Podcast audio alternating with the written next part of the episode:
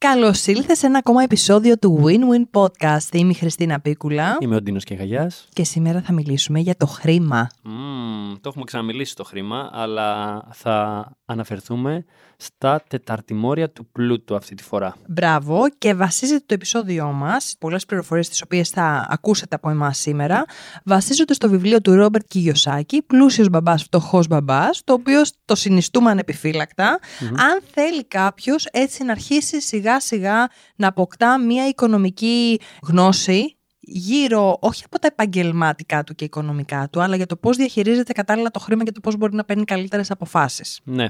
Και βασικά είναι δικό μου το λάθος, το διορθώνουμε εδώ live. Είναι το ένα βιβλίο «Πλούσιος μπαμπάς, φτωχός μπαμπάς» που αναφέρει γενικά το κομμάτι της οικονομικής ευφυΐας και ένα δεύτερο του Κiyosaki πάλι που αναφέρεται συγκεκριμένα στα τετάρτη μόρια του πλουτου το κουαρτέτο του πλούσιου μπαμπά για την οικονομική ελευθερία λέγεται. Ωραία, ωραία, ωραία. ωραία, Από εκδόσεις κλειδάρε είναι και τα δύο, τα προτείνουμε και τα δύο. Οπότε ας μπούμε στο zoom να δούμε ποια είναι αυτά τα περίφημα τεταρτημόρια του πλούτου και πώς μπορούν ουσιαστικά να μας εξυπηρετήσουν εμάς. Αυτό είναι το πιο βασικό, Ντίνο, να πούμε σήμερα εδώ στο ειδικό μας το επεισόδιο πώς μπορούμε τελικά να αποκτήσουμε αυτή τη γνώση η οποία είναι η οποία τελικά θα μας βοηθήσει να βελτιώσουμε την ποιότητα της ζωής μας, έτσι. Εννοείται. Γιατί υπάρχουν πάρα πολλοί άνθρωποι εκεί έξω οι οποίοι έχουν ε, πολλές ιδέες, έχουν χρήμα κάποιοι από αυτούς, κάποιοι δεν έχουν καθόλου και δεν ξέρουν πώς μπορούν να βελτιώσουν το κομμάτι των οικονομικών τους. Σωστά. Το πρώτο βήμα πριν βελτιώσω το κομμάτι μου είναι να δω πού βρίσκομαι. Ακριβώς. Ποια είναι η αφετηρία μου. Okay? Γιατί ως γνωστό, το έχουμε πει και σε προηγούμενο επεισόδιο, το GPS θέλει αφετηρία και προορισμό. Μπράβο. Άρα ξεκινάμε από την αφετηρία. Αυτό που έχει ενδιαφέρον που είδαμε από το βιβλίο του Κιγιοσάκη είναι ότι το 95% του παγκόσμιου είναι στην κατηγορία και αυτοαπασχολούμενος. Μπράβο. Είναι λοιπόν οι περισσότεροι άνθρωποι σε μία εκ των δύο αυτών κατηγοριών. Και τι εννοούμε κατηγορίες, σύμφωνα με τον Κιγιοσάκη, οι άνθρωποι αναλόγως με την επαγγελματική τους ταυτότητα, παύλα, ιδιότητα και το εισόδημά τους, κατατάσσονται σε τέσσερις διαφορετικές Οι περισσότεροι εξ αυτών, το 95% λοιπόν των ανθρώπων, είναι σε αυτές τις δύο κατηγορίες που ανέφερες.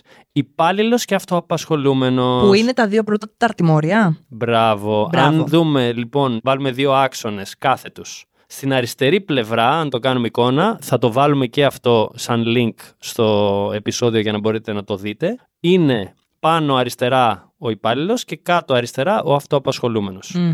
Όπου επί της ουσίας τι είναι υπάλληλος, ένας άνθρωπος ο οποίος τον χρόνο του Μπράβο. με έναν μισθό. Τέλεια. Έτσι δηλαδή... με χρήμα. Μπράβο. Για παράδειγμα, εγώ εργάζομαι 8 ώρες σε ένα κατάστημα mm-hmm. ως υπάλληλος και παίρνω για αυτό το χρόνο 1000 ευρώ για παράδειγμα. Τέλεια. Άρα λοιπόν έχεις ανταλλάξει αυτές τις 8 ώρες τη μέρα επί 4 εβδομάδες μέσα στο μήνα σου επί 1000 ευρώ και αυτή είναι η συμφωνία. Εντάξει. Mm-hmm. Ανταλλάσσεις λοιπόν το χρόνο σου με χρήμα. Ο υπάλληλος λοιπόν ανταλλάσσεις το χρόνο του με χρήμα και συνήθως έχει λιγότερα χρήματα και περισσότερο χρόνο. Mm.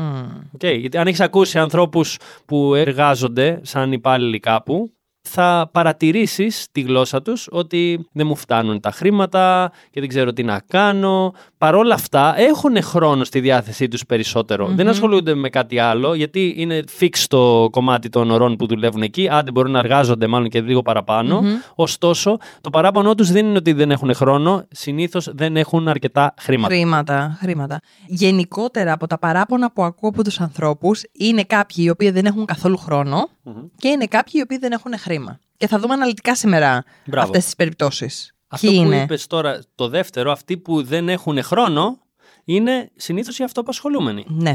Ισχύει γιατί αυτοί οι άνθρωποι έχουν τις δικές τους επιχειρήσεις. Έτσι. Οπότε αφοσιώνονται εκεί και δεν είναι ξεκάθαρος ο χρόνος τον οποίο αφιερώνουν με το αντίστοιχο χρήμα που είναι στην κατάσταση του υπάλληλου. Μ' αρέσει να αναφέρομαι στο κομμάτι αυτοαπασχολούμενοι με τον όρο εγώ ΑΕ.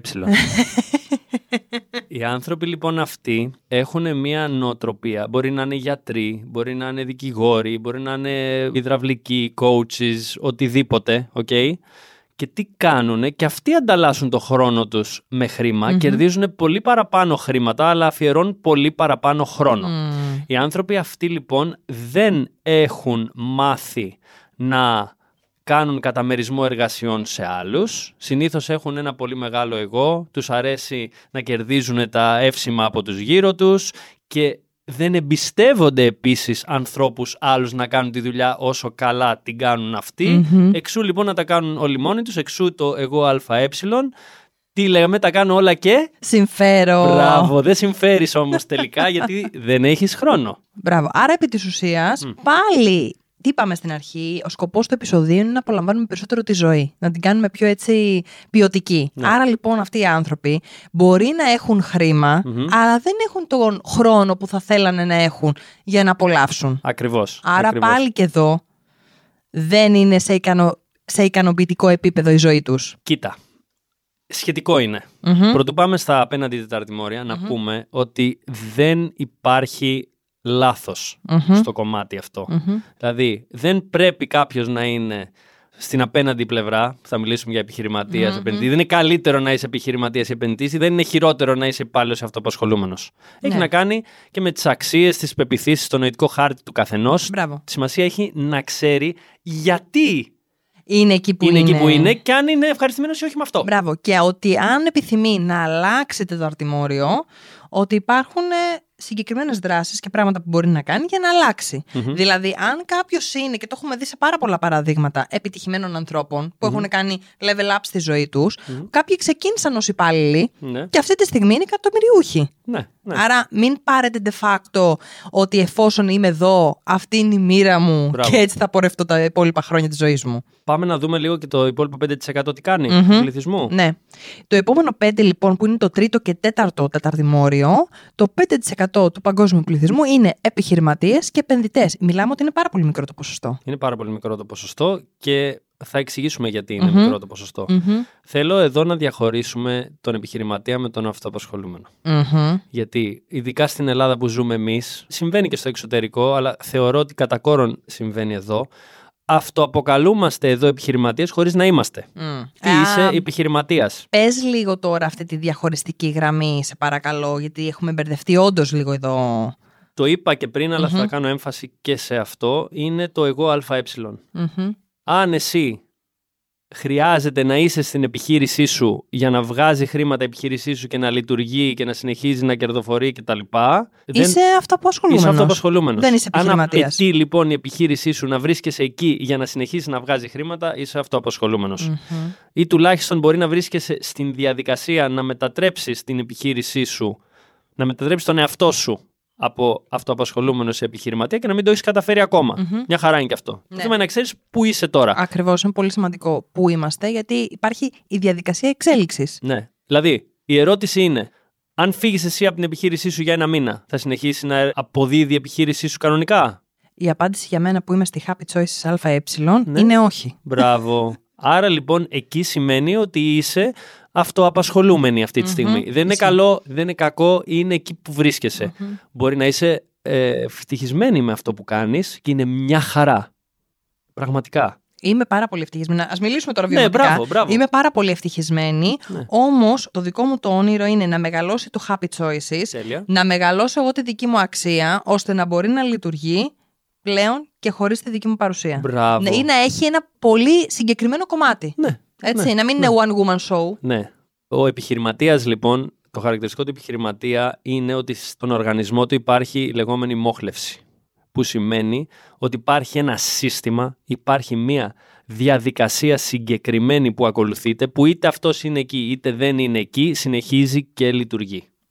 Χρειάζεται λοιπόν να στήσω ένα σύστημα, έναν οργανισμό, αναλόγως με το αντικείμενο της επιχείρησής μου, ούτως ώστε αυτό να συνεχίζει να πουλάει το προϊόν, την υπηρεσία αποτελεσματικά και να μην χρειάζεται να μην απαιτείται η δική μου παρουσία Και έτσι γίνεται το λεγόμενο scaling που έχουμε Μπορώ δηλαδή να κλιμακώσω την επιχείρησή μου, να τη μεγαλώσω την επιχείρησή μου, να έχω τη μόχλευση, να μπορούν να εργάζονται άνθρωποι για εμένα και να μην χρειάζεται εγώ να εργάζομαι επί της ουσίας για τους άλλους. Okay. Πάρα πολύ ωραίο και διευκρινιστικό το παράδειγμα, Ντίνο. Ευχαριστούμε. Και ας δούμε λίγο και το κομμάτι των επενδυτών. Ναι. Οι επενδυτές λοιπόν τι κάνουν επί της ουσίας, αξιοποιούν τα χρήματά τους, τα βάζουν επί της ουσίας να εργάζονται, να δουλεύουν για αυτούς και να παράγουν επιπλέον χρήμα. Έτσι. Θα έλεγα ότι εδώ στην Ελλάδα δεν είμαστε πάρα πολύ εξοικειωμένοι, έως καθόλου εξοικειωμένοι με το κομμάτι το επενδυτικό. Ναι. Δηλαδή, αν κάποιος τον ακούσουμε να λέει ότι κάνει επενδύσεις, θα πούμε Α, μπράβο. Αλλά επί της ουσίας δεν μπορούμε να καταλάβουμε τι κάνει ένας επενδυτής. Ναι. Και επειδή έχεις ασχοληθεί λίγο παραπάνω με αυτό το κομμάτι, Ναι. έχεις να μας πεις κάποια πράγματα στα οποία θα μας βοηθήσουν ή κάποιοι άνθρωποι οι οποίοι μπορεί να έχουν συσσωρευμένο πλούτο, συσσωρευμένο χρήμα, πώς μπορούν τελικά να γίνουν επενδυτές; Γιατί υπάρχουν άνθρωποι οι οποίοι έχουν χρήμα και δεν ξέρουν πώς να το αξιοποιήσουν. Το έχουν σε μια τράπεζα να κάθεται Ναι. ή κάτω από το στρώμα τους. Ναι. Τι μπορούν να κάνουν λοιπόν αυτοί οι άνθρωποι; Να δοκιμάσουν. να μπουν στη δράση που είναι η απάντηση στα πάντα. Μμ. Όσον αφορά τώρα το πώς, που δεν είναι αντικείμενο του συγκεκριμένου επεισοδίου, αλλά θα μιλήσουμε και γι' αυτό σε επόμενα επεισόδια και θα έχουμε καλεσμένους ειδικούς Έτσι. επί των επενδύσεων. Επειδή εμείς δεν είμαστε τόσο ειδικοί, έχουμε κάνει τις επενδύσεις μας, τις παρακολουθούμε, εξελισσόμαστε κι εμείς σε αυτό το τομέα. Έτσι, μαθαίνουμε κι εμείς. Μαθαίνουμε σε αυτό και το εμείς κομμάτι. και χτίζουμε παθητικά εισοδήματα βήμα-βήμα. Αυτό που έχω να πω είναι ότι χρειάζεται να λάβεις γνώση, να βρεις ειδικούς ανθρώπους που εμπιστεύεσαι, που έχουν αποτελέσματα, που έχουν κάνει αυτό που θες να κάνεις εσύ και να τους αντιγράψεις και να τους ακολουθήσεις σε αυτό το κομμάτι. Αυτή είναι η δική μου η προτροπη και ισχύει σε όλο αυτό. Εμένα, ξέρεις ποια θα ήταν, θα έλεγα να αρχίσουν να βλέπουν λίγο τις γειτονιές τους και τους φίλους τους. Μμμ. Γιατί υπάρχουν σίγουρα άνθρωποι, αυτό που σου είπα νωρίτερα, ότι έχουν χρήμα και σκέφτονται επενδύσεις, αλλά σκέφτονται, ξέρεις, το εξωτερικό, σκέφτονται μακριά πράγματα. Είναι γύρω μας. Αλλά ίσως τελικά υπάρχουν επενδύσεις γύρω μας, στη γειτονιά μας. Δηλαδή ένας φίλος ο οποίος θέλει να ανοίξει τη δική του επιχείρηση, θα μπορούσαμε εμείς να γίνουμε επενδυτές στη δική του επιχείρηση, αν έχει ένα όραμα, αν έχει ένα business plan, αν έχει κάτι το οποίο έχει την εξέλιξη, έχει το growth μέσα και φυσικά την αποτελεσματικότητα. Σωστά. Θα μπορούσαμε λοιπόν να γίνουμε επενδυτές στον κύκλο μας. Φυσικά και θα μπορούσαμε, ωστόσο όλο αυτό προϋποθέτει κάτι. Προϋποθέτει γνώση και νοοτροπία. Και εδώ είναι χρήσιμο να δούμε, μιας και έχουμε αναλύσει πλέον τα τέσσερα τεταρτημόρια και τις δύο πλευρές τους, που το 95% και το 5%, και να πούμε ότι επί της ουσίας το 5% των ανθρώπων κερδίζουν το 95% των χρημάτων που κυκλοφορούν έξω. Ναι. Και το υπόλοιπο 95% κερδίζει το 5%. Δηλαδή είναι ανάποδα τα πράγματα. Ακριβώς. Δηλαδή, τι θέλουμε να πούμε αυτό; Αυτοί που είναι στα τεταρτημόρια 1 και 2 Μμμ. κερδίζουν οικονομικά όλοι μαζί ό,τι κερδίζουν το 5%. Αντιστοιχεί στο 5% του πλούτου. Ισχύει. Άρα λοιπόν αυτό που θέλουμε να δούμε είναι τι νοοτροπία και γνώση έχουν οι μεν στην αριστερή πλευρά και τι νοοτροπία και γνώση έχουν οι υπόλοιποι δεξιά. Στην αριστερή πλευρά υπάρχουν τα εξής χαρακτηριστικά. Υπάρχει η έλλειψη οικονομικής ευφυΐας. Είναι αυτό που είπες εσύ πριν Χριστίνα ότι δεν ξέρουμε πώς να το κάνουμε αυτό το πράγμα. Δεν έχουμε τη γνώση, δεν μας το έχουν μάθει αυτό. Ή μας έχουν μάθει ότι τι να κάνουμε τώρα, καλύτερα να έχεις την ασφάλεια ενός μισθού. Μπράβο. Άσε τώρα, μήνας μπαίνει, μήνας βγαίνει, να έχεις το μισθό σου. Μπράβο. Και άλλα τέτοια έτσι χαριτωμένα που μάθαμε μεγαλώνοντας, ώστε να χτίσουμε μία ασφάλεια ότι ό,τι και να συμβεί, εγώ θα έχω το μισθό μου. Μπράβο. Με αποτέλεσμα τώρα άνθρωποι με εξαιρετικές ικανότητες και ευφυΐα να παραμένουν στάσιμοι παίρνοντας έναν μισθό για παράδειγμα στην καλύτερη περίπτωση των χιλίων ευρώ, γιατί ξέρουμε τι μισθοί υπάρχουν εκεί έξω, των χιλίων ευρώ ενώ θα μπορούσαν να κερδίζουν και να παράγουν χιλιάδες ευρώ. Ναι. Το θέμα είναι λοιπόν ότι όντως υπάρχει πρώτον έλλειψη γνώσης. Αυτό που λες. Ισχύει. Δεν ξέρω. Το δεύτερο είναι αυτό που είπες. Ότι έχουμε περιοριστικές πεπιθήσεις για την επιτυχία και το χρήμα. Πιστεύουμε ότι δεν είναι αυτά για μας, πιστεύουμε ότι το χρήμα είναι κακό, ότι όποιος έχει χρήματα πατάει επιπτωμάτων, ότι μεγάλα καράβια, μεγάλες φουρτούνες και διάφορα τέτοια που τα έχουμε πει και σε προηγούμενο επεισόδιο σε σχέση με τις σκέψεις πάνω από το χρήμα. Και αν θυμάσαι, συγγνώμη που σε διακόπτω, είχαμε καλεσμένο μας το Λευτέρη τον Παπαγεωργίου, ο οποίος έλεγε ότι πριν κάποια χρόνια πίσω από τη λέξη επιχειρηματίας υπήρχε η λέξη απάτη, Ναι. απατεώνας. Ναι. Ή φυλακίστηκε. Ναι, ναι. Οπότε χρειάζεται σιγά σιγά να την αλλάξουμε αυτή την νοοτροπία και να χτίσουμε οικονομική ευφυΐα. Μμμ. Πώς; Να πάμε απλά σε ένα σεμινάριο, να ξεκινήσουμε να διαβάζουμε ένα απλό βιβλίο, όπως Και σας να το βάζουμε προτείναμε. στην πράξη. Και να το βάζουμε στην πράξη, να το εφαρμόζουμε. Και να αρχίσουμε να παρατηρούμε τις πεπιθήσεις μας. Αυτές οι πεπιθήσεις, θα σας το λέω συνέχεια, ευθύνονται για αυτά που έχω και για αυτά που δεν έχω. Για αυτά που είμαι και αυτά που δεν είμαι. Έτσι. Γιατί ένα άλλο χαρακτηριστικό των ανθρώπων που βρίσκονται στο αριστερό τεταρτημόριο, επαναλαμβάνω, δεν είναι καλό, δεν είναι κακό, χρειάζεται να ξέρουμε πού είμαστε. Από τη στιγμή που είμαστε κάπου, μετά, αν μας αρέσει αυτό, είναι οκ. Αν δεν μας αρέσει, μπορούμε να το αλλάξουμε. Μμμ. Συνήθως οι άνθρωποι αυτοί έχουν αυτό που λέμε αρνητική ταυτότητα. Δηλαδή, παράδειγμα, είμαι λίγος. Δεν είμαι αρκετός. Δεν είμαι αρκετός. Δεν μπορώ. Δεν είναι αυτά για εμένα που Μμμ. λέμε. Όλα αυτά είναι αρνητική ταυτότητα. Ναι. Ή δεν έχω αρκετές γνώσεις. Θα αποτύχω. Ναι. Ε, Είμαι αποτυχημένος. Μμμ. Είναι βαριά πράγματα που σκεφτόμαστε για τον εαυτό μας, που αυτά όλοι στην αριστερή πλευρά συνήθως τα έχουν και δεν μπορούν να αλλάξουν το κομμάτι. Στη δεξιά πλευρά λοιπόν θα παρατηρήσεις ότι είναι άνθρωποι που είναι και οικονομικά υφείς, δηλαδή έχουν γνώσεις, έχουν μια στρατηγική, κάνουν πράγματα με πλάνο, διορθώνουν, δεν φοβούνται την αποτυχία. Μμ. Και εδώ υπάρχουν πάρα πολλά παραδείγματα ανθρώπων, εκατομμυριούχων, να πούμε, οι οποίοι έχασαν την περιουσία τους, τόχευσαν κανονικά Ακριβώς. και την ξαναδημιούργησαν. Και αυτό μας δίνει ένα πολύ σημαντικό παράδειγμα ότι σε όποιο τεταρτημόριο κι αν είσαι, μπορείς να αποτύχεις. Μμμ. Το θέμα είναι τι διαφορετικό κάνεις για να ξαναπάς πάνω στην κορυφή ή όπου τέλος πάντων επιλέξεις εσύ να είσαι. Έτσι, γιατί αν έχεις μια θετική ταυτότητα που λέμε και συνήθως αυτοί οι άνθρωποι έχουν μια θετική ταυτότητα του μπορώ, του έχω αυτοπεποίθηση, του είμαι ικανός, του θα τα καταφέρω και όλα αυτά, ότι έχω δεξιότητες ή οτιδήποτε, σημαίνει ότι όπου και να βρίσκομαι, το αποτέλεσμα θα ακολουθήσει το είμαι μου. Θα ακολουθήσει την Ακριβώς. ταυτότητά μου. Άρα λοιπόν, είτε τα χάσω όλα, θα τα ξαναχτίσω από την αρχή και δεν έχω κανένα θέμα. Και δεν είναι τυχαίο ότι έρευνες έχουν δείξει ότι οι άνθρωποι που έχουν κερδίσει λαχεία, Τέλειο. ε, μεγάλα χρηματικά ποσά Ναι, από, λότο, παι- τζόκερ ναι, και ναι, τα ναι, rest. ναι, από διάφορα παιχνίδια, ότι δεν κατάφεραν τελικά να τα κρατήσουν και να επενδύσουν και να βάλουν αυτά τα χρήματα, να παράξουν χρήμα για αυτούς και πολύ σύντομα κατέληξαν πάλι στην κατάσταση που βρισκόντουσαν πριν κερδίσουν τα χρηματικά ποσά. Που σημαίνει τι, γιατί ακούμε πολύ συχνά, εγώ αν είχα αυτά τα χρήματα Μμμ. θα έκανα. Εγώ αν είχα αυτά τα ποσά θα έκανα εκείνο το ένα το άλλο. Και έρχονται λοιπόν αυτά τα ποσά σε κάποιους ανθρώπους στη ζωή τους και κάνουν τη μία λάθος κίνηση μετά την άλλη με αποτέλεσμα να μην χτίζουν για το μέλλον τους. Δηλαδή το χρήμα επειδή έρχεται δεν σημαίνει ότι αποκτούν οικονομική ευθεία, Έτσι. ούτε ότι ξεπερνούν τις περιοριστικές πεπιθήσεις, Έτσι. αλλά ότι όσο χρήμα και να έχουν τελικά δεν καταφέρνουν να φτάσουν στα άλλα τεταρτημόρια του πλούτου. Ναι, γιατί το χρήμα είναι πάντα το αποτέλεσμα. Δεν είναι ο αυτοσκοπός. Όταν είναι αυτοσκοπός θα γυρίσεις εκεί που είσαι.